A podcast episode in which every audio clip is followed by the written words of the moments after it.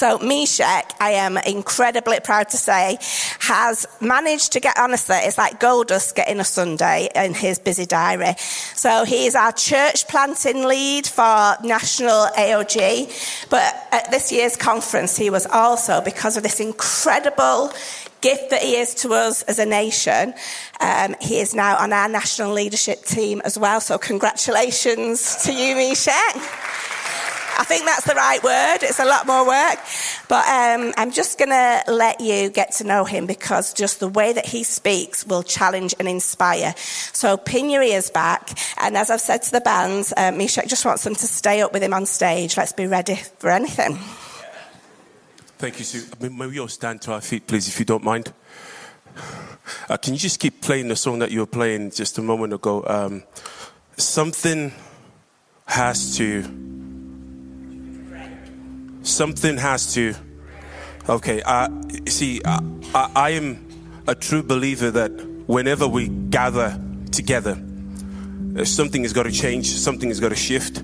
If, if our gatherings don't amount to breakthrough, if our gatherings don't amount to transformation, if our gatherings don't amount to lives being set free, then we need to ask the question why are we gathering? Because the impact in the kingdom of God is not necessarily just about our gathering, but it is also about how empowered we are when we scatter, when we go how empowered are we?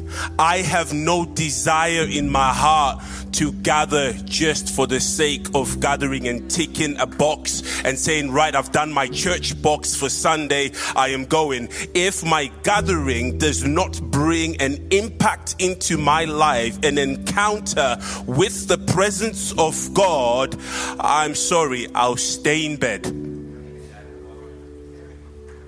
I will stay in bed. But this morning, I truly believe that that's a very prophetic song. But I also believe that it's a prophetic cry of your heart too.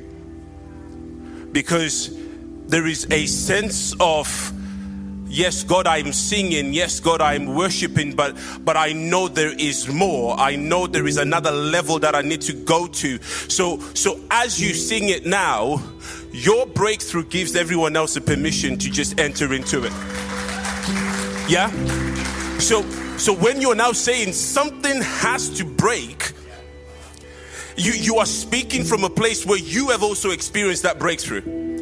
And even as I was stood down there and you were singing, I, I could hear the picture I actually got for you, and this is what I want to pray over you is that your your voice has been muted.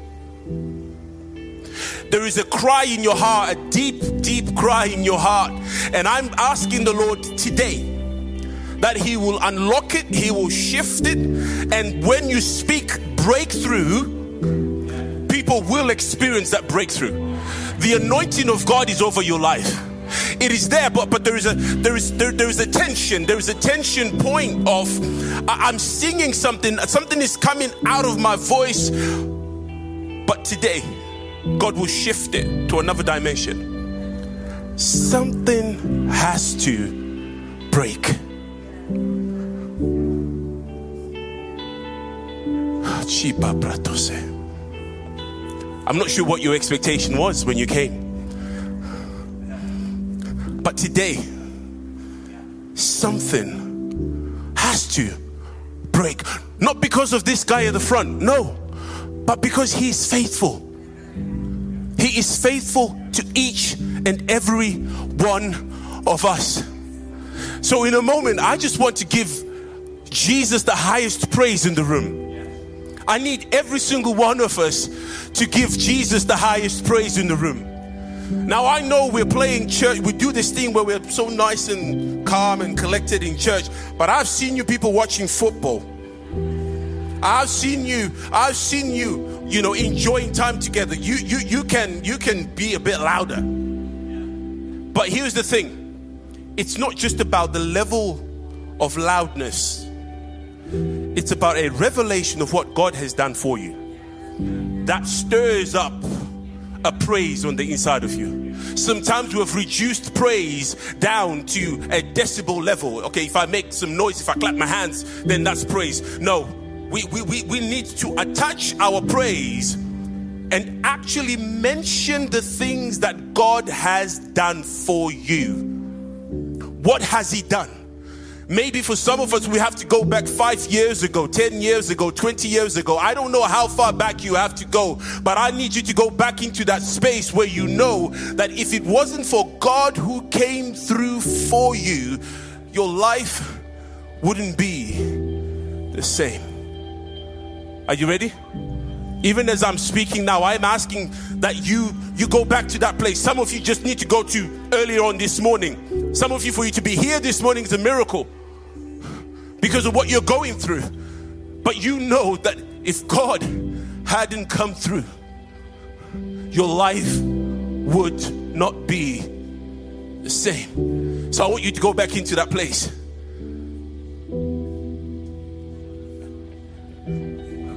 Come on. I'm not, there's no hype, there is nothing. You, you, you go back into that place for yourself. It's not for me, it's for him. Oh, you're breaking through. Come on, you're breaking it. You're breaking it. Thank him. Mention the thing. Don't just say, Lord, I just thank you. No, say it. What did he do for you? Say it. Ah, Jesus.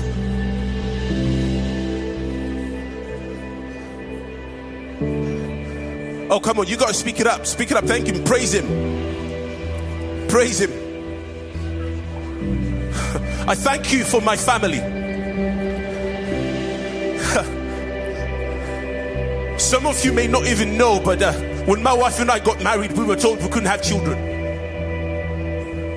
And we were in a place called Devon, and that's where we lived for a number of years. And I remember sitting in this little hospital room in Torbay Hospital. If you've ever been in Devon or South Devon, you know a place called Paignton and, and, and, and Torquay and all those places. We lived in Paignton, but we were in, in Torbay Hospital. And as we were in this little room, they, they, they gave us the news and they said, We need to do surgery over your wife because your wife will be better off medically without her womb. So we need to take out the womb. And I remember sitting in that room and they said to us, well, because you are a husband, we need you to sign a waiver form when you come back. Come back in seven days' time. And we left that little hospital room, and I remember walking all around Torquay, thinking to myself, God, this was never the plan. This, this, this does not add up.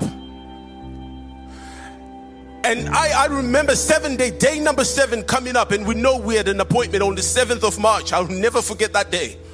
We went back into this hospital room and we sat down in the same little room. We had three doctors on the panel senior consultant, a GP, and a junior doctor. And as they gave me the paperwork to sign a waiver before my wife went into surgery, they said, Well, now can we, can we sign? And I, I remember vividly the Holy Spirit saying to me, Don't sign. And as I stopped signing, the most junior doctor on that panel just piped up and said, Hey, just before we take her into surgery, can we, can we just do a pregnancy test? And everybody in the room is saying, Are you absolutely out of your mind? We, we did a full scan seven days ago. We know that medically they cannot have children. So, what kind of medical nonsense is this? What do you mean, do a pregnancy test before she goes in? And in that moment, I knew God was doing something. I put the pen down. That was it. Game over. I am not signing anything. Something is happening in this room. Now, if you know anything about medical hierarchy, you know that if you're the most junior doctor in a panel, you just don't pipe up saying stuff unless you are being consulted. And I, she, con- she persisted, continuously asked, let's just do the pregnancy test. Come on, we've got nothing to lose. Until they all gave in and said, okay, fine. As you go to do her bloods before she goes into surgery, do the test then and just get it over and done with. Okay, great. A couple of a couple of minutes later, she pops her head in and signals to the consultant to come outside of the office. And then the consultant walked out, then came straight back in with a big smile on her face, and she said, Sir, I, I, I can't. I don't know how to explain this, but but all I know is you won't be needing this paperwork anymore because somehow your wife is pregnant. So instead of turning left to go into the surgery room, we have to turn right to go and do another scan in the room. And they took her in back into that room again to scan her womb. And you know, when you walk in, the same room that we were in seven days prior, and they did a scan, and you could see absolutely nothing. They're already marking all the areas where they need to cut in order to get her womb out. The same place, the same room, they're scanning that, that the same womb. And you know, when you see those little bright colors popping and flashing to indicate that there is a heartbeat. That was the first thing that they saw within seconds of putting the wand on her tummy. And then they had to go another step further and say, We need to measure how far gone she is. And they did a measurement and they said, Well, this makes absolutely no sense because your wife is seven weeks pregnant.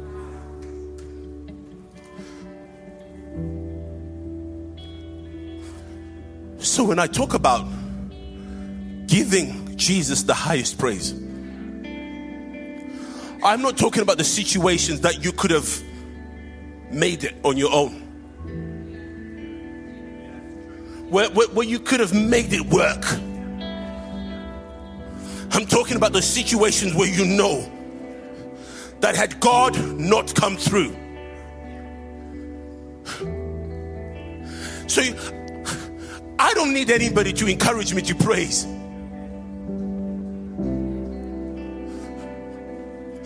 If you still need somebody to encourage you to praise Him,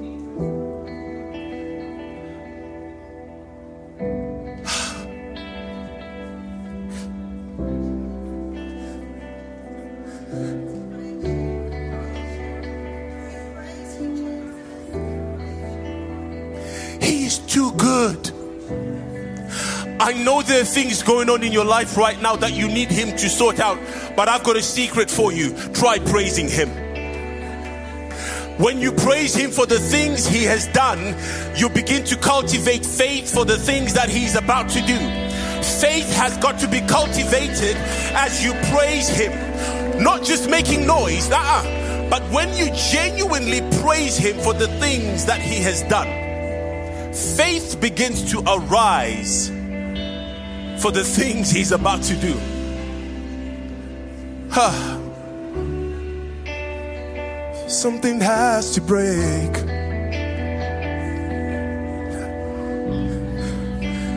I know some of you are struggling right now thinking, hang on a minute. This, this is this is unusual. Well, guess what? Every miracle you see in the Bible, every breakthrough you see in the Bible comes through unusual, unfamiliar circumstances. If you want to enter into a territory of breakthrough, you got to get get comfortable with discomfort. When, when it when it makes you feel unusual, when you're just not sure what this crazy guy at the front is going to do next, just hang on, hang in there, hang in there, because the platform for breakthrough is not in the things that you can predict. Are we going to sing two songs? And then after we sing two songs, Sue is going to come up. She's going to do a rah rah thing. After the rah rah thing, the worship will give one, one more song. Maybe today. Maybe today. Something has to. Something has to. Listen, I I, I can leave that over there. I, I, I'm not even going to go there because for me, What's more important is that we leave this place knowing that God has done something in our spirit rather than this guy sticking to the script.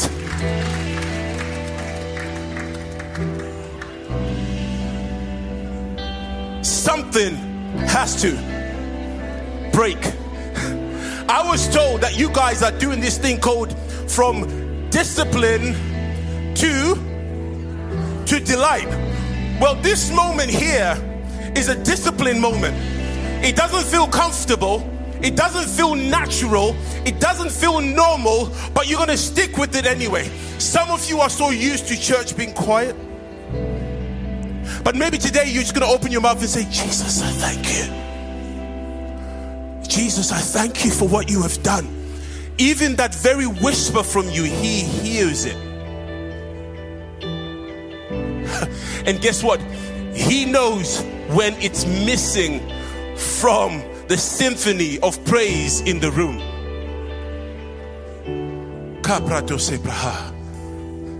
Something has to break. Discipline to delight. Are we okay? Jesus. Discipline means a rule following behavior to regulation, order, control, and authority. Yeah? But delight means a high degree of gratification or pleasure, extreme satisfaction. Coming from a place of compulsion to, to try and, and stir something up within your walk with God to a place where there is a kinetic momentum that just that, that just draws you into the presence of God. A conversation for me is never about getting me to try and pray. A conversation is about getting me to try and stop. Because there's a kinetic movement that just happens. It doesn't matter if it's a room with five people, it doesn't matter if it's a room with 500 people, it doesn't matter if it's a room with 5,000 people. It doesn't matter. Because we got to understand that we have a key assignment as a people of God. If we're going to shift from discipline to delight, I'm going to preach whilst you're standing. Because you got to stand with me, right? I know some of you will need to take your seats, and I absolutely honor that. That's absolutely fine. But some of you young ones, younger ones, you got to stand with me. Some of you have got to stand with me. That includes you, Cookie. You're young. You're young. You're young. Three quick basics we got to talk through. If you're taking notes, you can.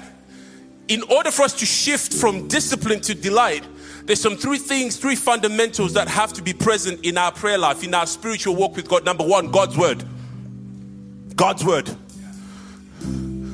What has God said to you?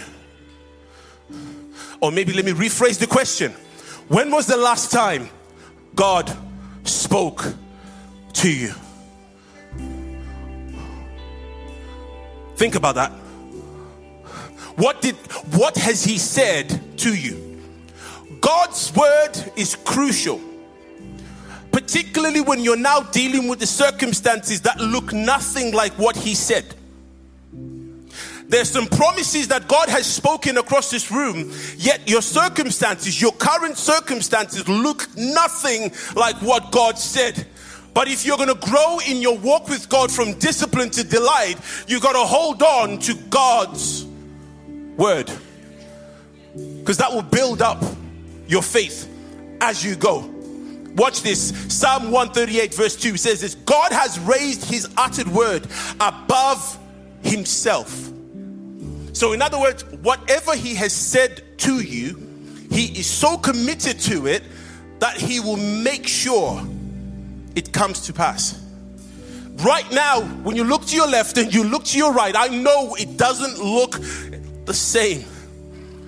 But don't look at the left, don't look at the right, look at the word. I'll say that again.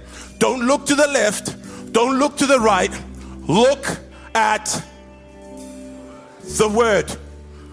Quickly, we're going to move. The word of God will also reveal the promises of God to you. Do we know all the promises of God over our lives? Yes? No? Ish?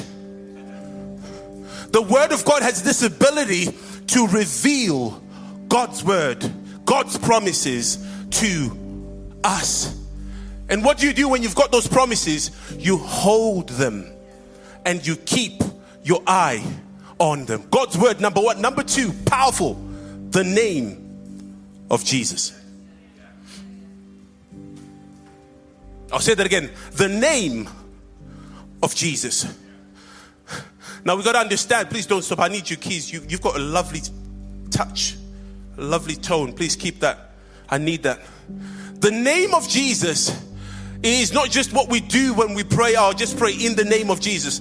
We got to understand that in, in, in, in Hebrew times, somebody's name literally revealed their nature. So if somebody has been given a particular name, it, it, it, matched, the, it was a direct match of their nature, of their personality, of who they would become. So when we are talking about the name of Jesus in our journey from discipline to delight, it's not just uttering it as a phrase, but it is releasing it as a revelation.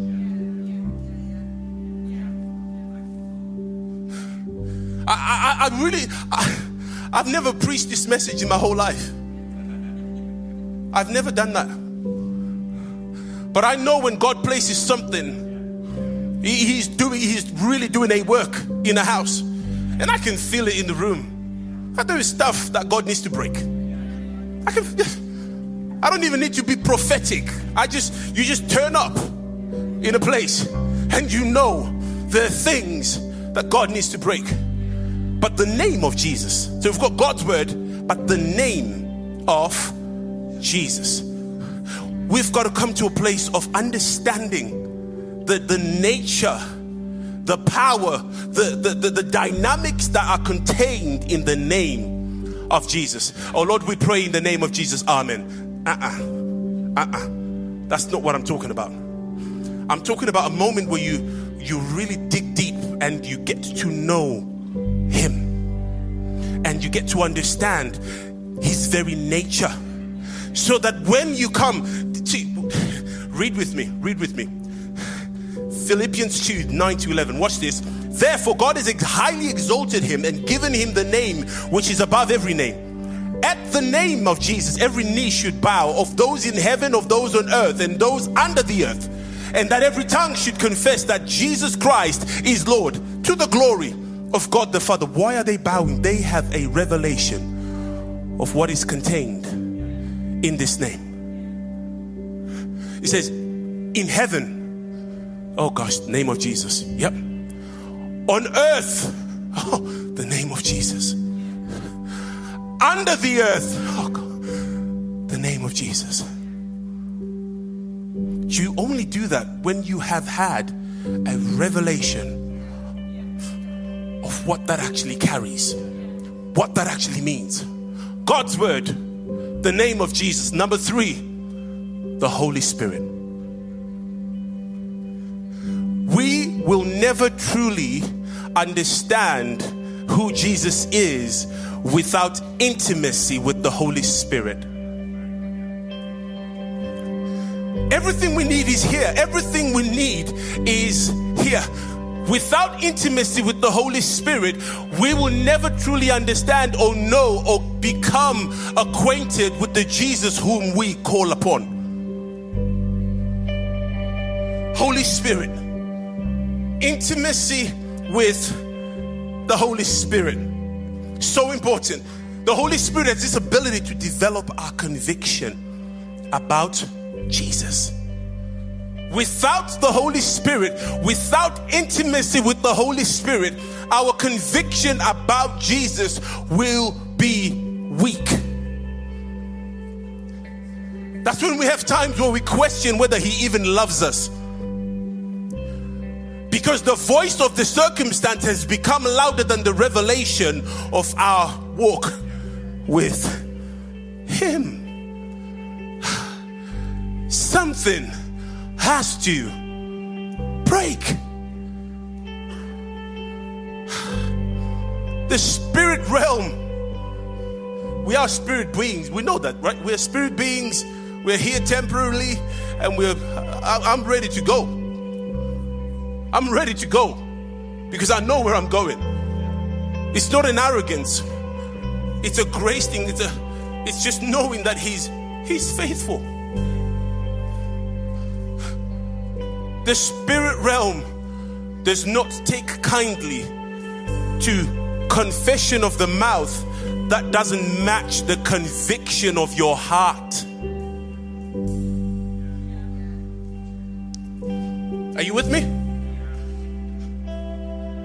The spirit realm does not take kindly to a confession of the mouth that does not match the conviction of the heart. That's why you come to circumstances and you say, well, uh, Acts chapter 19, typical classic example. The sons of the high priest Sceva. We're gonna we're gonna do these things. We're gonna cast some demons out because we are seeing Paul, Apostle Paul, being used by God to do that. We're gonna do that too. So hey, demon, in the name of Jesus, whom Paul preaches, uh, come out. The demon says, hang on a minute, Paul, we know, Jesus, we know, but who are you? Because your confession is not matched with your inner conviction. So it's not just the words that we speak, it's the conviction of our hearts. And that's what the Holy Spirit does. And, and, and at some point today, we, have got to do that. We've got to, we've got to do business with God again. Because we were never meant to do this without the Holy Spirit. We also know that the Holy Spirit brings with him gifts. He, this is basic, this is back to basic stuff. He has spiritual gifts that He has given, He has afforded to every single one of us. All across this room, put your hand up if you know what your spiritual gift is.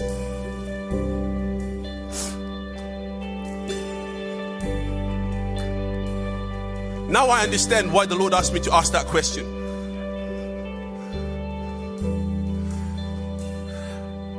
Not engaging with our spiritual gift is like going on the front line of war without any armor. And again, it's not a, oh, you should feel bad kind of thing. No, this is good. We're flagging this up so that we, we get armored up. Because things are happening across the nation, across the nations of the world that need an armed and dangerous believer, armed in the Holy Spirit.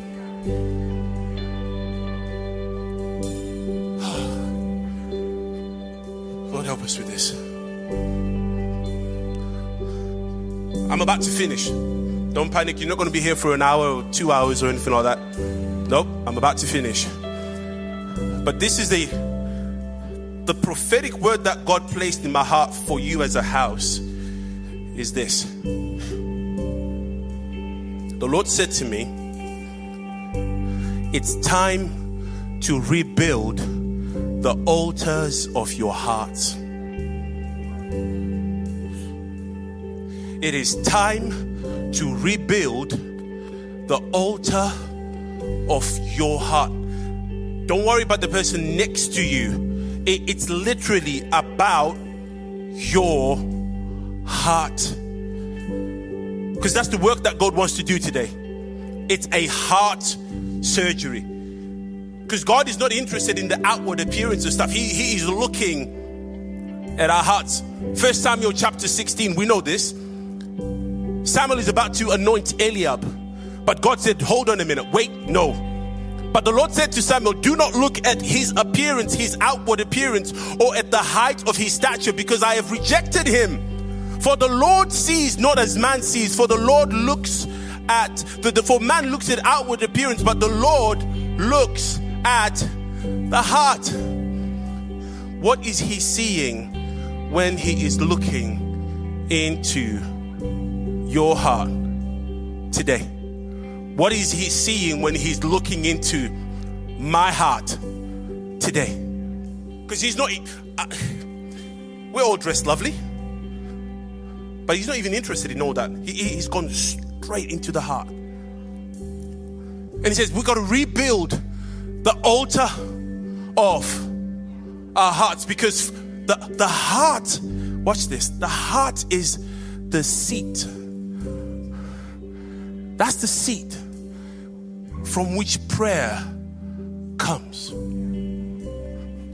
If we're still praying based on our minds, we haven't started praying. We, we, we hit a certain point where our hearts become the seat from which our prayers lift. And then God says, if we're going to lift up, moving from discipline to delight, it's when our hearts, the altar of our heart is, is, is, is steady, it's ready to release the kind of prayers that God needs. I need to fly. We're going to do a bit of surgery now. Psalm 139. That's how we're going to finish. Psalm 139. And what does it say? Can you put up on the screen for me, please? Search me, God, and know my heart. Test me and know my anxious thoughts. See if there's any offensive way in me and lead me in the way everlasting. This is surgery 101. And I, am going to encourage you to do this today. Because if we're going to rebuild the altar of our heart before God, in order for Him to, to do the things that He needs to do, bro, you could have your certificates as commissioned ministers and and you could have everybody applauding you. You could be highly gifted. You could have all of those things working for you.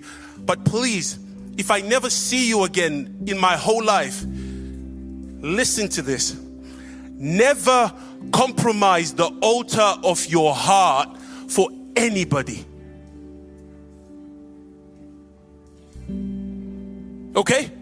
Never shamaso Never compromise the altar of your heart for anybody.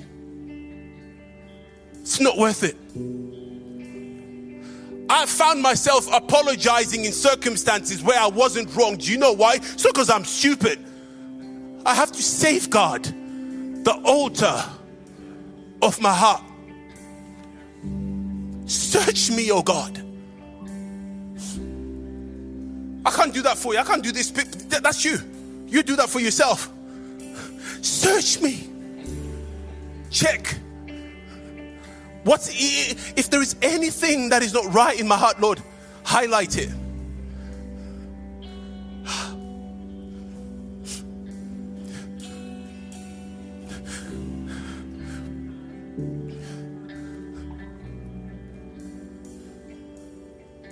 Test me and know my anxious thoughts. See if there's any offensive way in me and lead me in the way everlasting. You don't say that when we're still wrestling with discipline and stuff. That's we've already moved from this now. We we are we are we are now staying in a place of delight where you just know every day, God, search my heart. As the Bible also says, hey, the heart is wicked. It, it, it can think some stuff, but, but God, search my heart, flag it up straight away. I, I, I cannot afford to have the altar of my heart.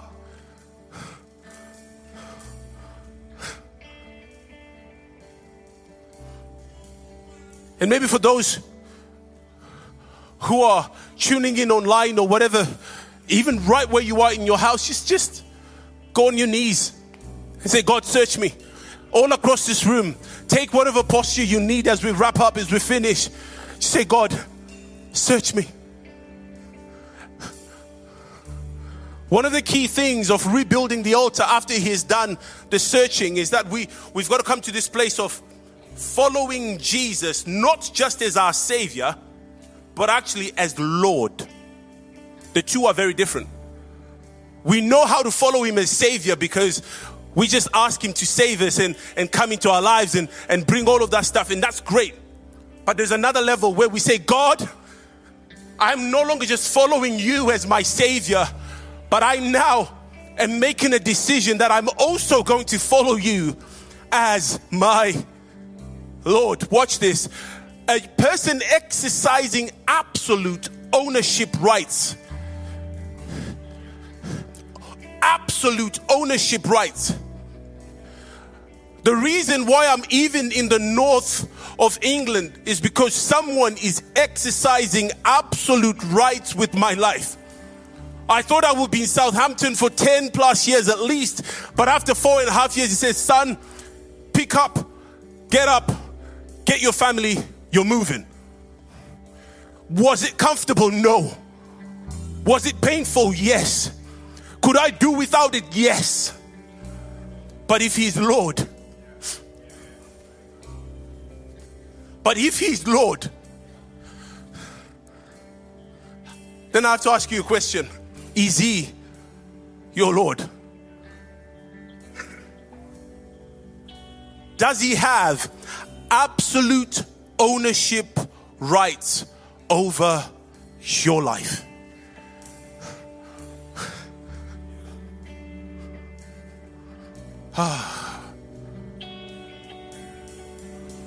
Absolute ownership. So we're going to finish. This is all the piece, all the work that needs to happen from this is on is on every single one of us as individuals. We've got to ask the question, Lord, I call you Lord, but are you Lord? I say, Lord, but are you truly? Have I really given you lordship over my life?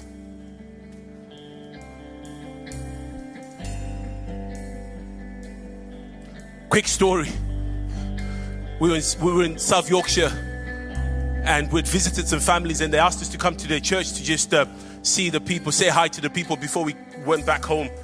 And even after we did that, we went to the church and it was one of those all night prayers. There are people who still pray all night. We were there for a few moments and and I remember hearing a scream from the left side because I had my eyes closed trying to pray. And there was a loud scream on the left side of the room. And I'm thinking to myself, what is that kind of cry? What's happening? And I could hear it was a cry of a child, a young child, loud cry. And I thought, oh gosh. And then I opened my eyes. And what I saw was something that really broke me. When we're talking about creating, rebuilding the altar of our heart, there will be circumstances that God will present as an opportunity for us to get things right. And the picture that I saw, the face that I saw was of a, a little boy with an, with, a, with an incurable skin disease all over his face.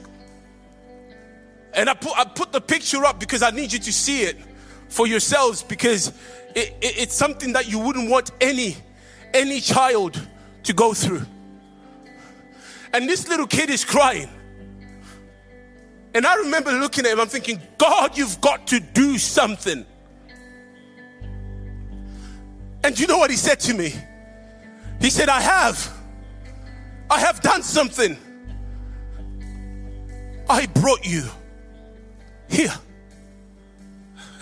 And I remember saying to God, listen, come on. This is a little boy.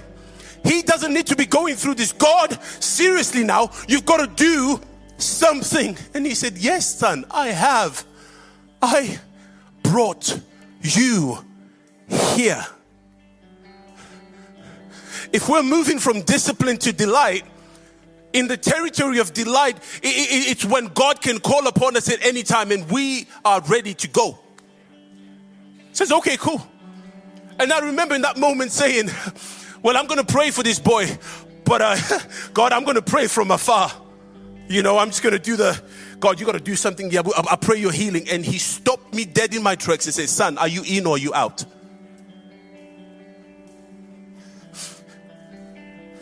Can I be honest?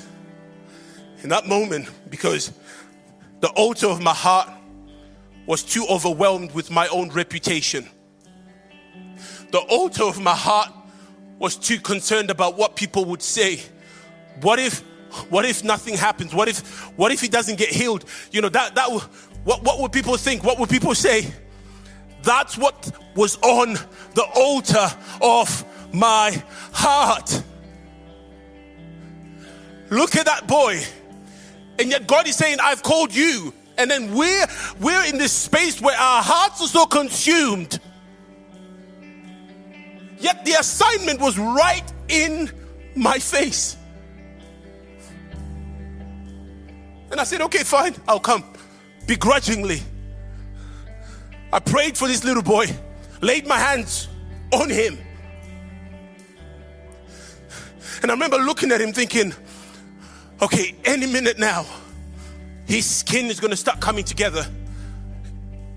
Okay, God, any minute now, his healing is going to come.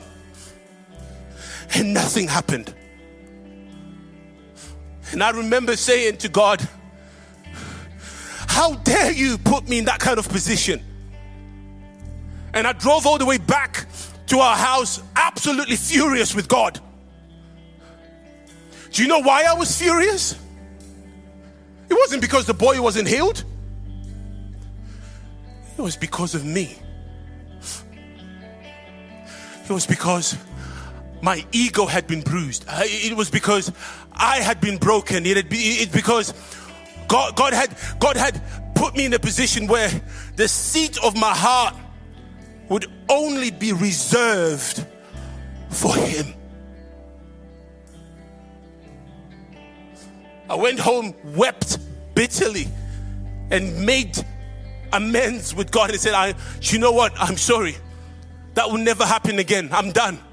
Because guess what? When you die to yourself, even if you pray for somebody and nothing happens, it doesn't affect you because you are already dead.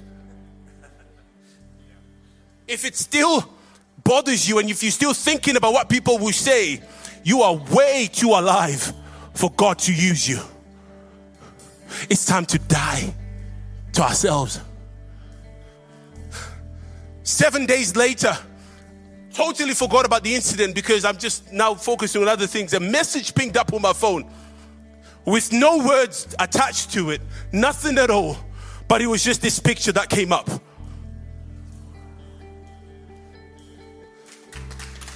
No, no, no. If we're going to praise God, we praise Him. But praise Him when I'm not on the platform because if you're clapping and I'm here, it seems like you're clapping me. I, I, I didn't do that. Do you know what, what my reaction was when that message came through? My wife and I were in our living room, and our synonymous reaction was this no bells and whistles, no applause of men, giving all the glory back to Him.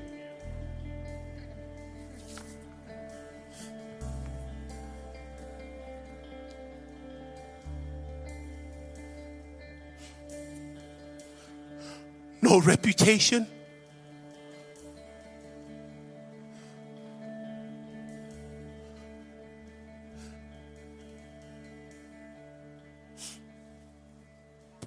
Bridge Church, it's time to rebuild the altar of your heart and watch what God will do.